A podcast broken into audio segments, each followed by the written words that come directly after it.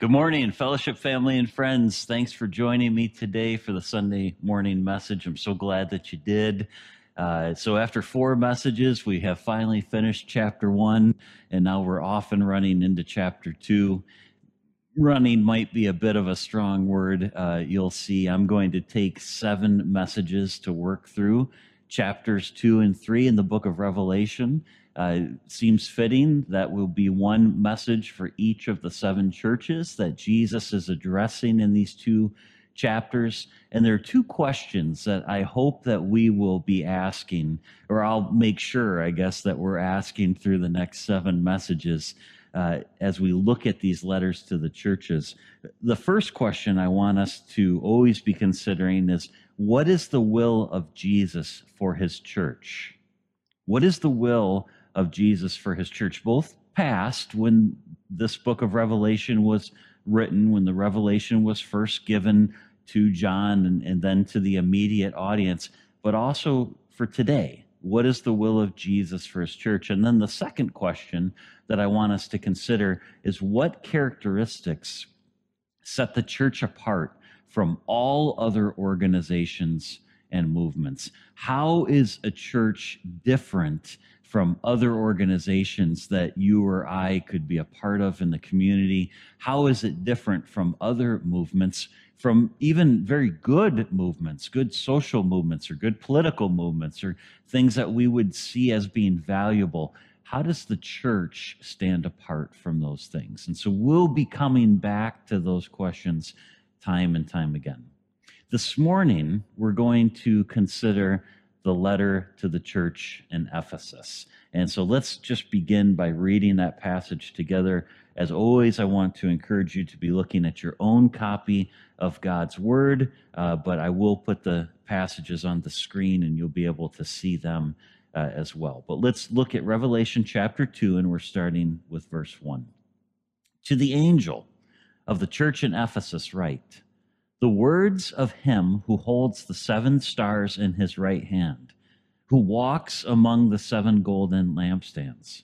I know your works, your toil, and your patient endurance, and how you cannot bear with those who are evil, but have tested those who call themselves apostles and are not, and found them to be false. I know you are enduring patiently and bearing up for my name's sake, and you have not grown weary. But I have this against you, that you have abandoned the love you had at first. Remember, therefore, from where you have fallen, repent and do the works you did at first. If not, I will come to you and remove your lampstand from its place unless you repent. Yet this you have, you hate the works of the Nicolaitans, which I also hate. He who has an ear, let him hear what the Spirit says to the churches. To the one who conquers, I will grant to eat of the tree of life, which is in the paradise of God. This is the word of our God. Well, let me start by giving you some background.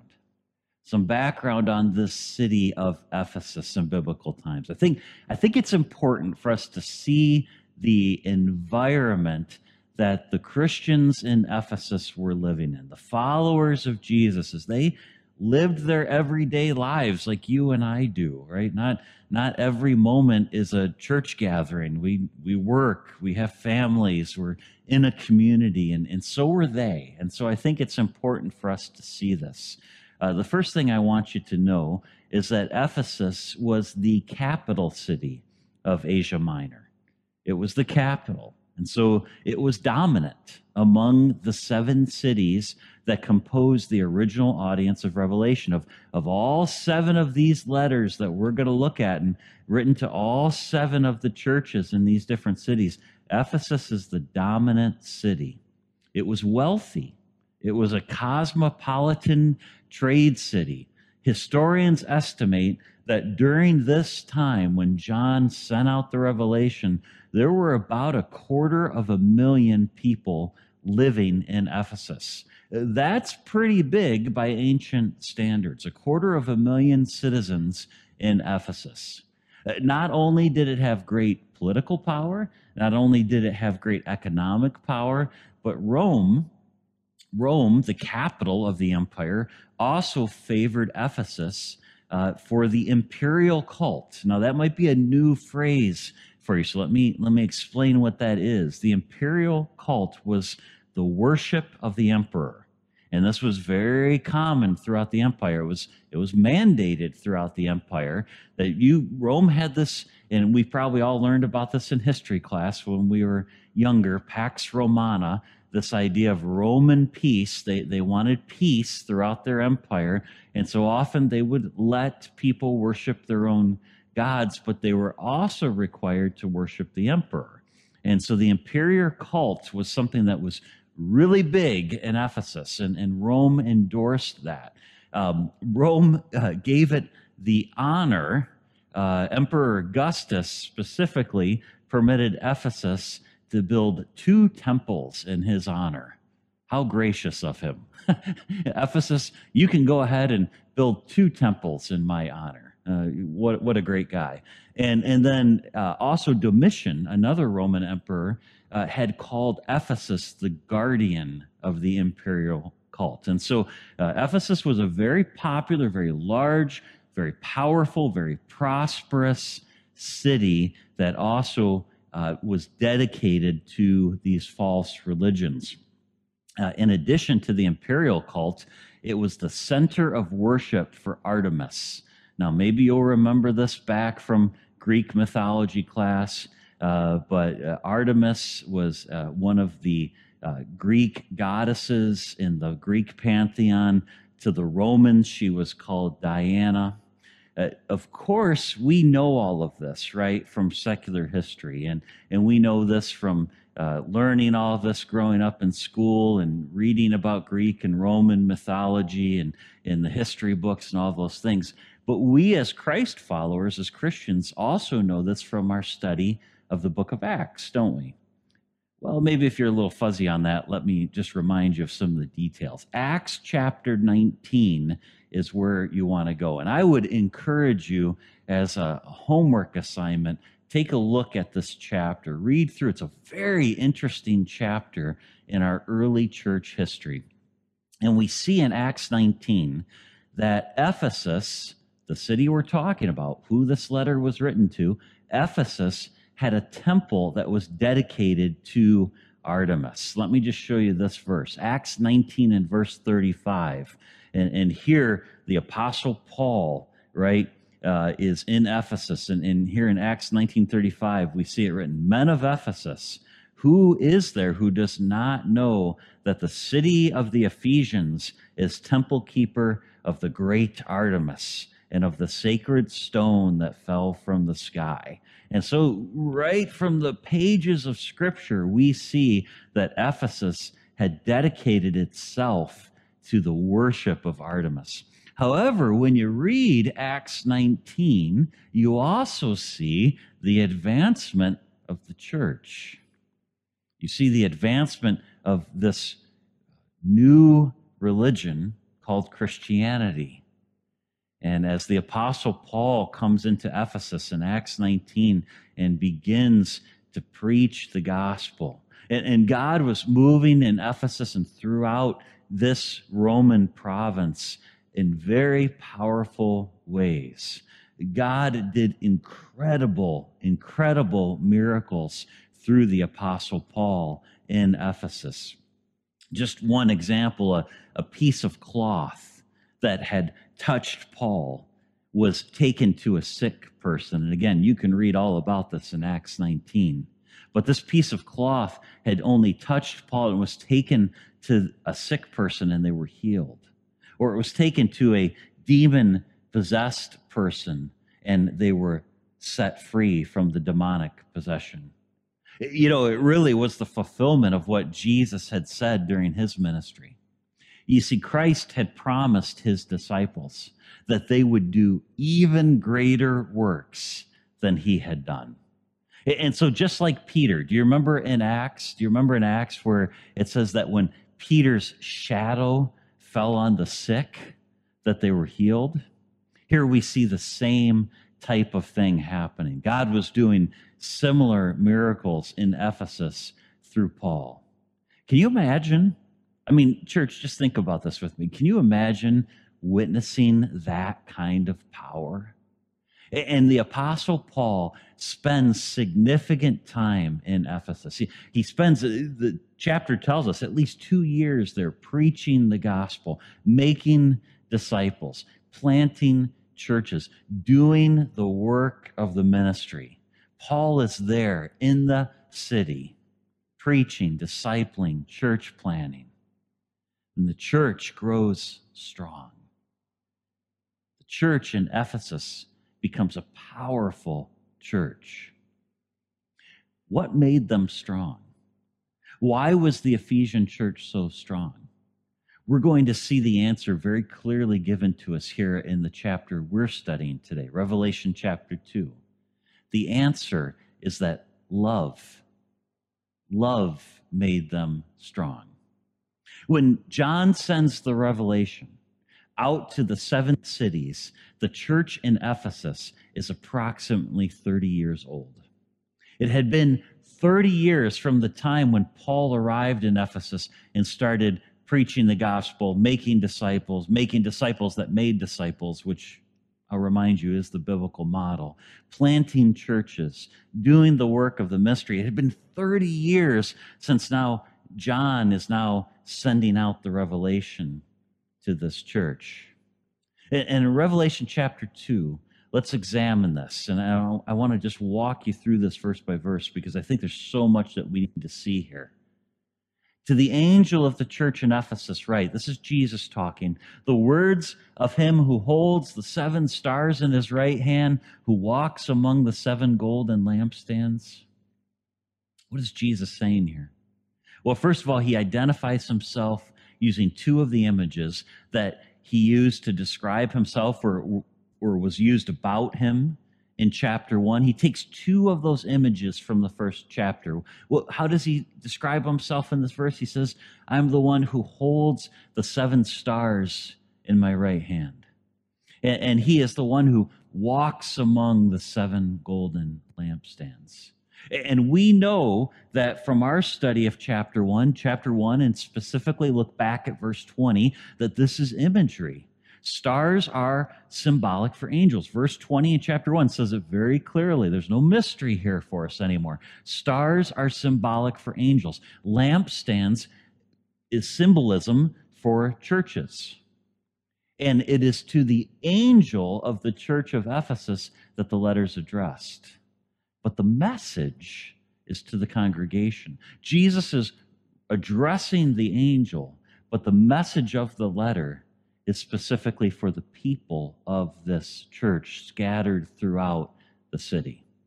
And what does Jesus say to the church in Ephesus? Let's look through, continue studying through the letter together. Jesus says, I know your works, your toil and your patient endurance, and how you cannot bear with those who are evil, but have tested those who call themselves apostles and are not, and found them to be false. Don't miss that Jesus, first of all, affirms them. He commends them.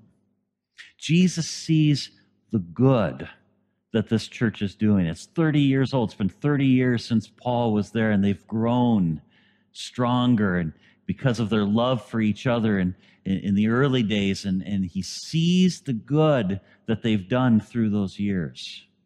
He sees their works. He sees their, I think verse two would say, their perseverance in the faith.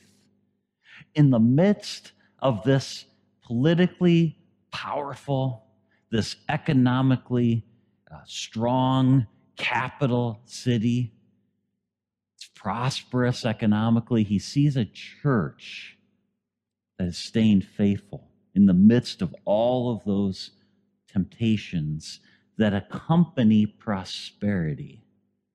We do know that, right? We do know that there are temptations that come with prosperity. There are temptations that come with success. And here these Christians are living in this powerful, prosperous city, and they've stood strong in the face of those temptations. In the midst of a culture that has been consumed with worshiping the emperor, two temples to the emperor Augustus. In the midst of a culture that is consumed with worshiping a false Greek and Roman goddess, Artemis, the Ephesian Christians stayed the course. The Ephesian Christians stayed strong. And Jesus commends them for their resolve. I don't, I don't want to miss this. And in light of everything else we're about to talk about, what Christ says next, let's not miss that Jesus commends them for what they're doing right. And he continues this affirmation in verse three. If we look at verse three together, he says, I know you are enduring patiently and bearing up for my name's sake, and you have not grown weary. Just real quick, glance back at verse two. It would seem that one of the battles that they have had to confront was false teaching. Now, false teaching in any church shouldn't be a surprise, and false teaching back in the church of Ephesus should not be a surprise.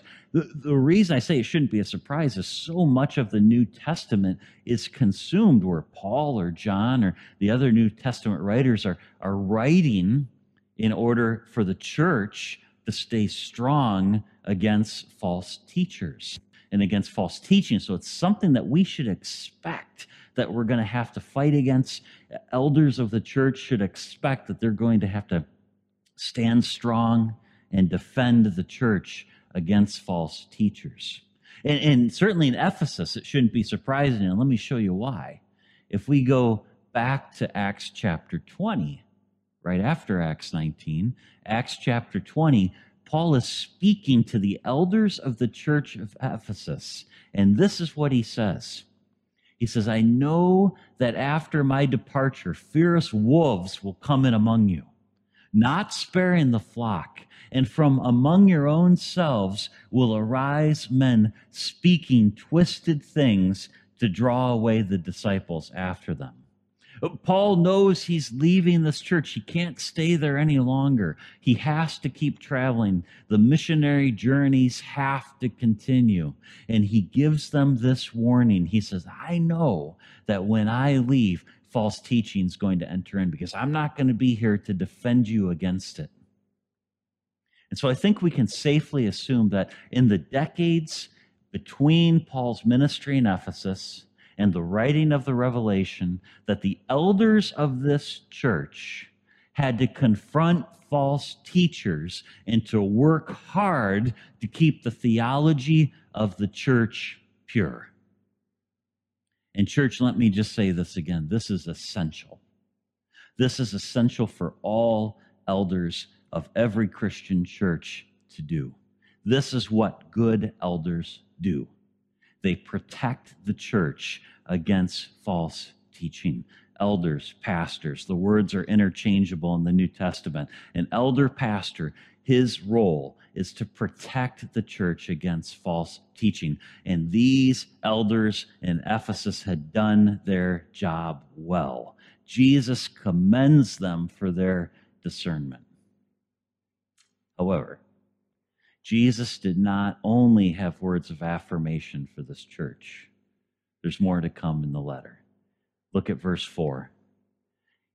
Jesus says, but I have this against you, that you have abandoned the love you had at first. The Greek word here is aphinmi. It's the Greek verb that's translated into the English word that you see, abandoned. Offend me is translated abandoned. The, the idea behind this verb is to move away from something, to separate, to leave, to depart. As I'm moving away from the pulpit right now, I'm abandoning the pulpit. I'm leaving it. I'm departing from it. And, and this is what Jesus says here. You've abandoned, you've left the love that you had at first. Jesus uses this verb. I'll just show you one other time in Scripture, uh, in the Gospels, in Mark chapter seven and verse eight. where he's talking to the Pharisees. And he says, you offend me. You leave, you abandon the commandment of God in order to hold to the tradition of men. You've abandoned what God says in order to embrace your own rules, your own ideas, your own traditions. You've left behind, you've separated yourself from the very word of God in order to embrace what you believe is best and true. And this is the same verb that Jesus now uses in his address to the church in Ephesus. You've abandoned the love that you had at first. So, church, it would seem that Jesus is saying here to the church in Ephesus that they had left or departed from their first love. And so the church of Ephesus was commended by Jesus for their perseverance in the faith. They were commended for their theological discernment. But Jesus confronts them on what they had lost. And what had they lost? Love. Love for who? You know, this is a very debated question. Is Jesus saying here, I think this is important for us to unpack this, is Jesus saying that the, the Ephesian Christians had abandoned their love for God? Or is he saying that the Ephesian Christians have abandoned their love for each other? Well, here's what I've found in my study of Revelation chapter two. I have found Bible scholars that argue for both of these. I have found that some Bible scholars say, well, what Jesus is saying here is that the Ephesian Christians have abandoned their love for God and that they needed to return to their first love, their love for Christ. And I found other Bible scholars who argue that no, no, what the Ephesian Christians have done is they've abandoned their love for each other. Well, here's what I, as your pastor, am going to do. I'm not going to pick a side. And here's why. I don't think I need to pick a side here. I think that this is one of those times where the right answer is not either this or that, but it's both and. You see, it's not that they had abandoned their love for God or their love for each other. I really think what Jesus is saying here is they've just abandoned love. Love for God and man. Why do I think that? Well, I think that because Jesus tied those two together. Loving God and loving people. It seems that Christ put those together so often. Let me just show you one example. Do you remember this story? I know that you do. Teacher, which is the great commandment in the law? Which is the greatest commandment in the law? And he said to him, you shall love your Lord, your God, with all of your heart, with all of your soul, and with all of your mind. This is the great and the first commandment. And a second is like it. You shall love your neighbor as yourself. On these two commandments depend all of the law and the prophets. Don't miss this. This individual had come to Christ to test him and to say, I want you to tell me what, what the greatest commandment is. Jesus not only answers that question, but he puts in the second greatest commandment. Why? Because he's tying these together. Love God, love people. It's not either this or that, it's both this and that. Love God and love people. They're two sides of the same coin, if you will. They're both absolutely essential. I don't think Jesus wants us to pick one over the other. Why? Because we get off track when we do that. There's a great danger, and we've seen this throughout our history, friends, in the church. A great danger is that we will choose one over the other. We choose to love God, and so we're all about great worship music, and we're all about theological accuracy, and we're all about Bible studies, and we're all about preaching, and great sermons, and, and all of these things are good. They're good things. But sometimes people who are all about those things, loving God, are the same people that ignore the real needs of people, of people who are hurting, the poor, the sick, the addicts, the prisoners. And Jesus would say to us, it's through loving the least of these that you show your love for me. Do you want to love God? Then love him. Love the homeless guy on the street. Love her. Love the, the lady who's addicted to heroin and can't seem to kick it. Love the, the single mom who's doing everything she can to raise her kids but needs more support. Jesus would say, you want to love God? You want to love me? Love the least of these. Love those who are hurting. Well, let me flip that coin, because it's not fair I just pick on one group. I, let me pick on both sides. Or we might choose to love people. And so many of us have fallen into this trap too. I would say especially in recent church history, we, we choose to love people. And, and so we're all about benevolence ministries, aren't we? We're all about clothing closets and giving food away, and and, we're, and and a lot of us are all about social justice work and and reforming society, society and fighting against systemic evil, and and you've heard some of that come from my lips, certainly.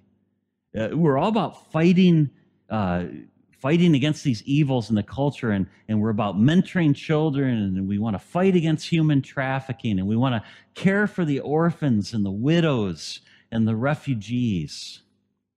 And all of that is so good. And it's exactly what God wants us to do. But if we ignore the living God, if we live as though he is not the author and the main character of this great story that's being written, Jesus would come to us and say, abide in me. He would say, remain in me, remain in my love, because I'm at the very center of everything that's happening in history. And if you only love people, but you don't love me, you're missing it. So church, I would say to you that we need to love God and we need to love people, both together. The Ephesian church was doing a lot right, but they had abandoned love. Love for God and love for others. And so what should they do? How does Jesus instruct him, instruct them here? I think this is really important. Look at verse five with me. Going back to Revelation chapter two and verse five, Jesus says, remember. Remember, therefore, where you have fallen. Repent and do the works you did at first. If not, I will come to you and remove your lampstand from its place unless you repent. Don't miss this. The Ephesian Christians knew how to love God, and they knew how to love each other. They just needed to remember it. It's what Jesus says to them in this verse. You need to remember how to love, and, and then you need to repent, and you need to return to how you loved at first.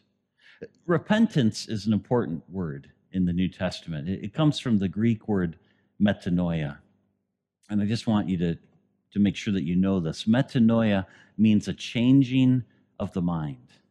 It, it, it's when my mind is changed about my sin, when I begin to think differently about my sin.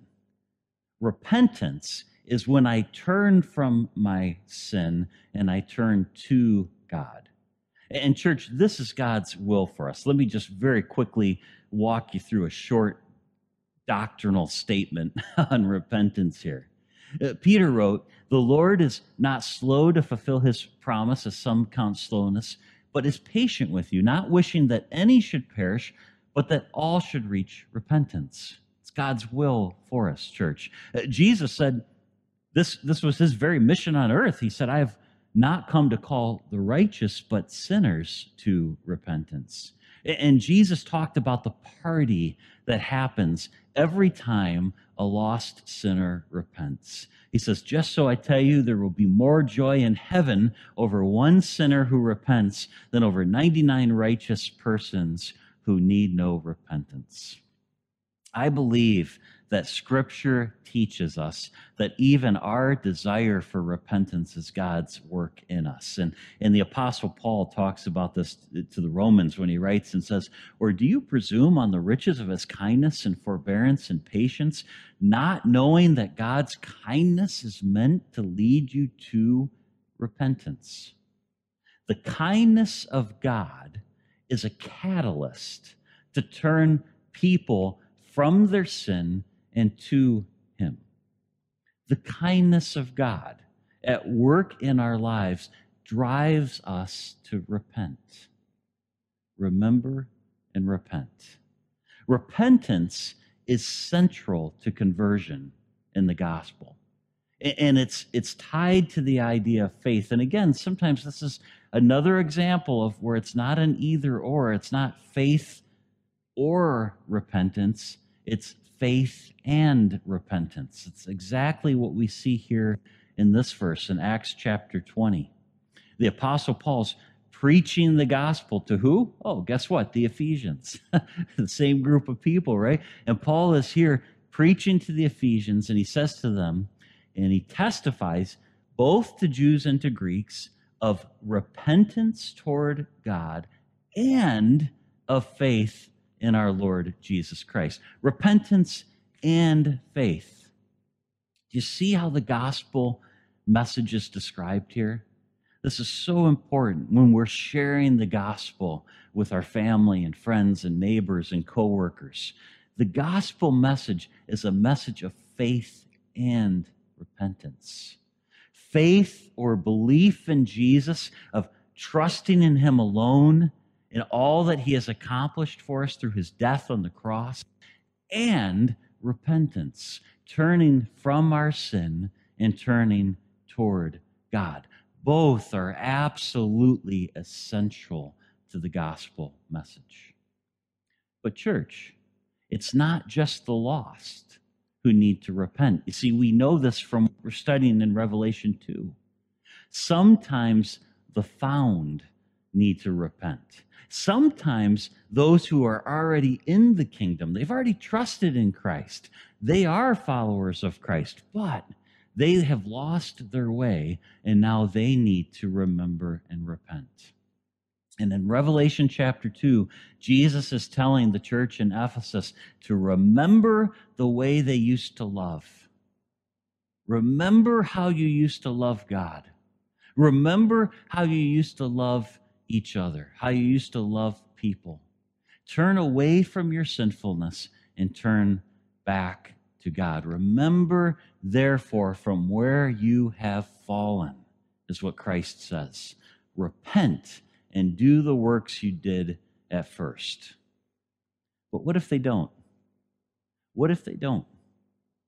Jesus says, I will come to you and remove your lampstand. What is Jesus saying when he says to them that he's going to remove their lampstand? I think it's important we understand this. I think it's important that we at Fellowship Baptist Church understand this. I don't believe that this means that those who have truly trusted in Christ for their salvation, I don't believe that it means they're going to lose their salvation. I just can't see that in my study of the New Testament. Do you remember the passage from John's Gospel that I ended with last Sunday? Let me just remind you of it quickly.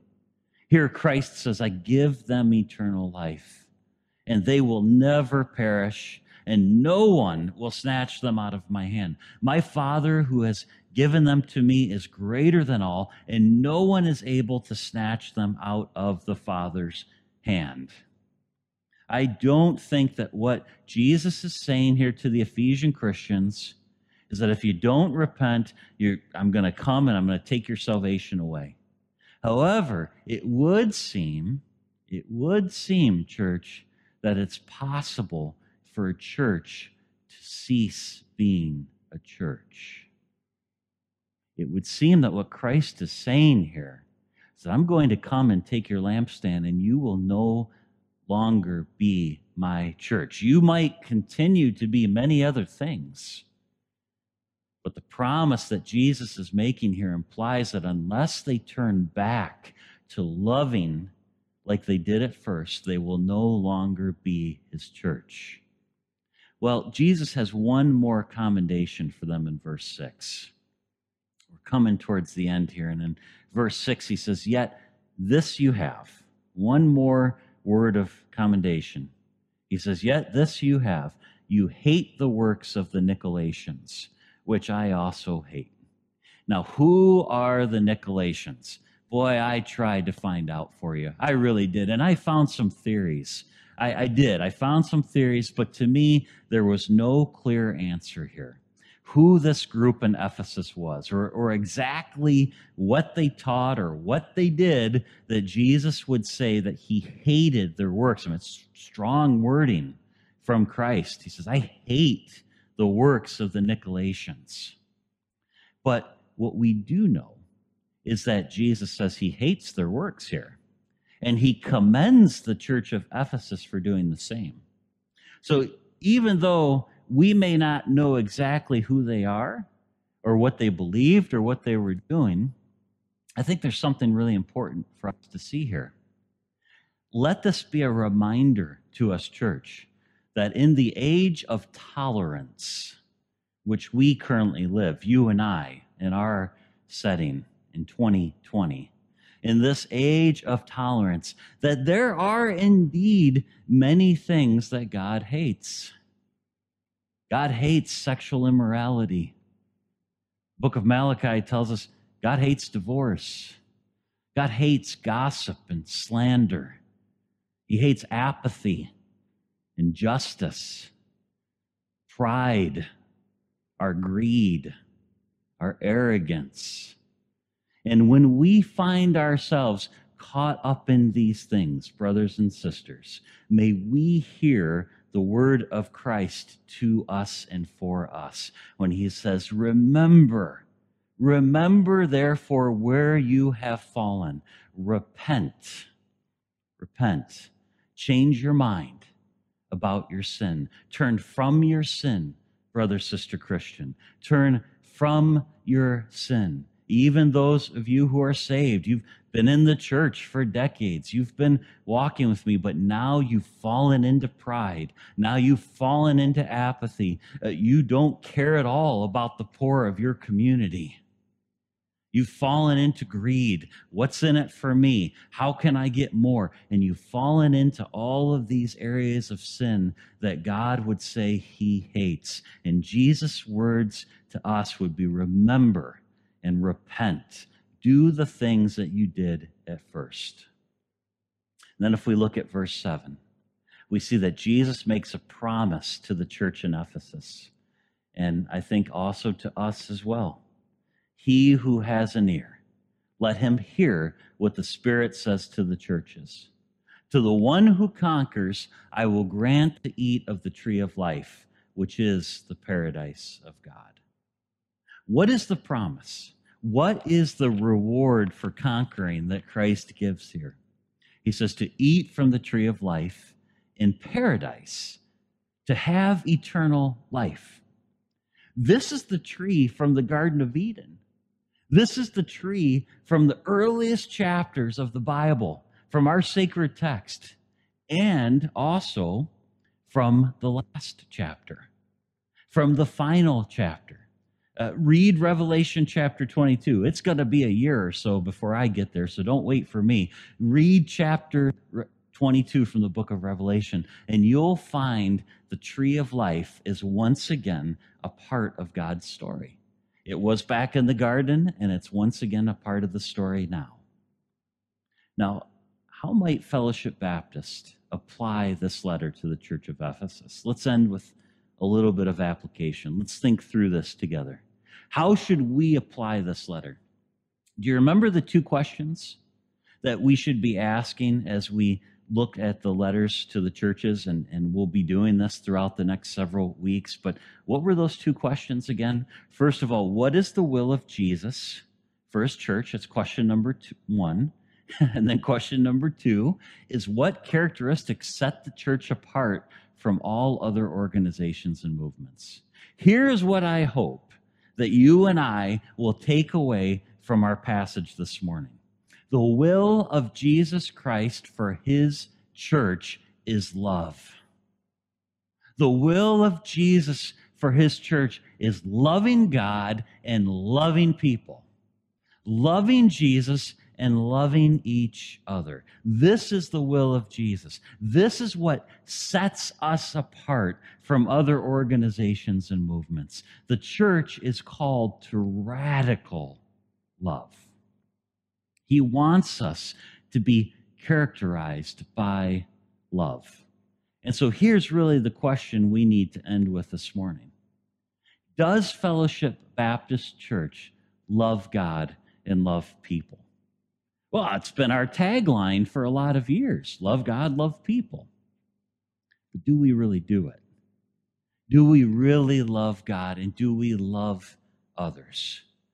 We're nothing without love. We are nothing without loving God and loving others. So, so let's get real for a moment. If Jesus wrote a letter specifically to us, to Fellowship Baptist in East China, what would he say? What would the letter say about this characteristic of the church that was obviously so important to him? Would he say the same things to us as he said to the church of, of Ephesus? Would he say, remember, repent, return, fellowship, you need to love like you used to? If that's what he would write to us, then my prayer is that we would have an ear to hear. Church, my prayer is that if Christ would write that to us, that we would have hearts that would be open and that we would be ready to listen to our Lord.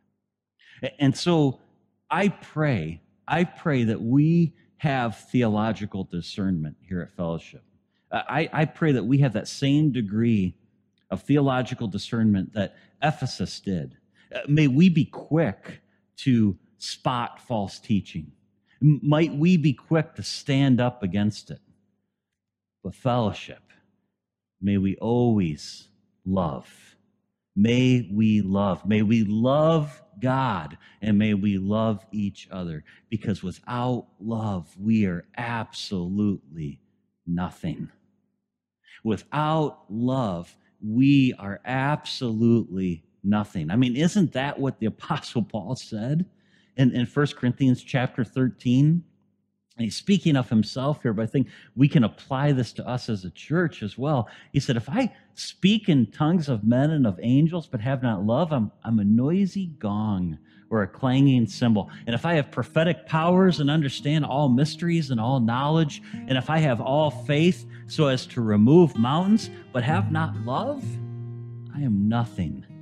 If I give away all I have, and if I deliver up my body to be burned, but have not love, I gain nothing. And then the Word of God, Paul goes on and he defines and describes love for us in this beautiful passage that my prayer is that this would characterize us as a church in the years to come. Paul says, love is patient and kind. Love does not envy or boast. It is not arrogant or rude. It does not insist on its own way. It is not irritable or resentful. It does not rejoice at wrongdoing, but rejoices with the truth. Love bears all things, believes all things, hopes all things, endures all things. Love never ends. Blessings to you, church. Have a wonderful week. My prayer for you is that you stay healthy, you stay strong. I am praying for you. I cannot wait until we can gather again in person. But in the meanwhile, let's love. Let's love God passionately. Let's love each other. Be quick to encourage each other. Pick up the phone. Call one of your brothers and sisters here in the congregation. Express your love and encouragement to them. We need each other through this time. Might it be true of us that we are a church that prioritizes and knows how to love. Have a wonderful day. God bless you.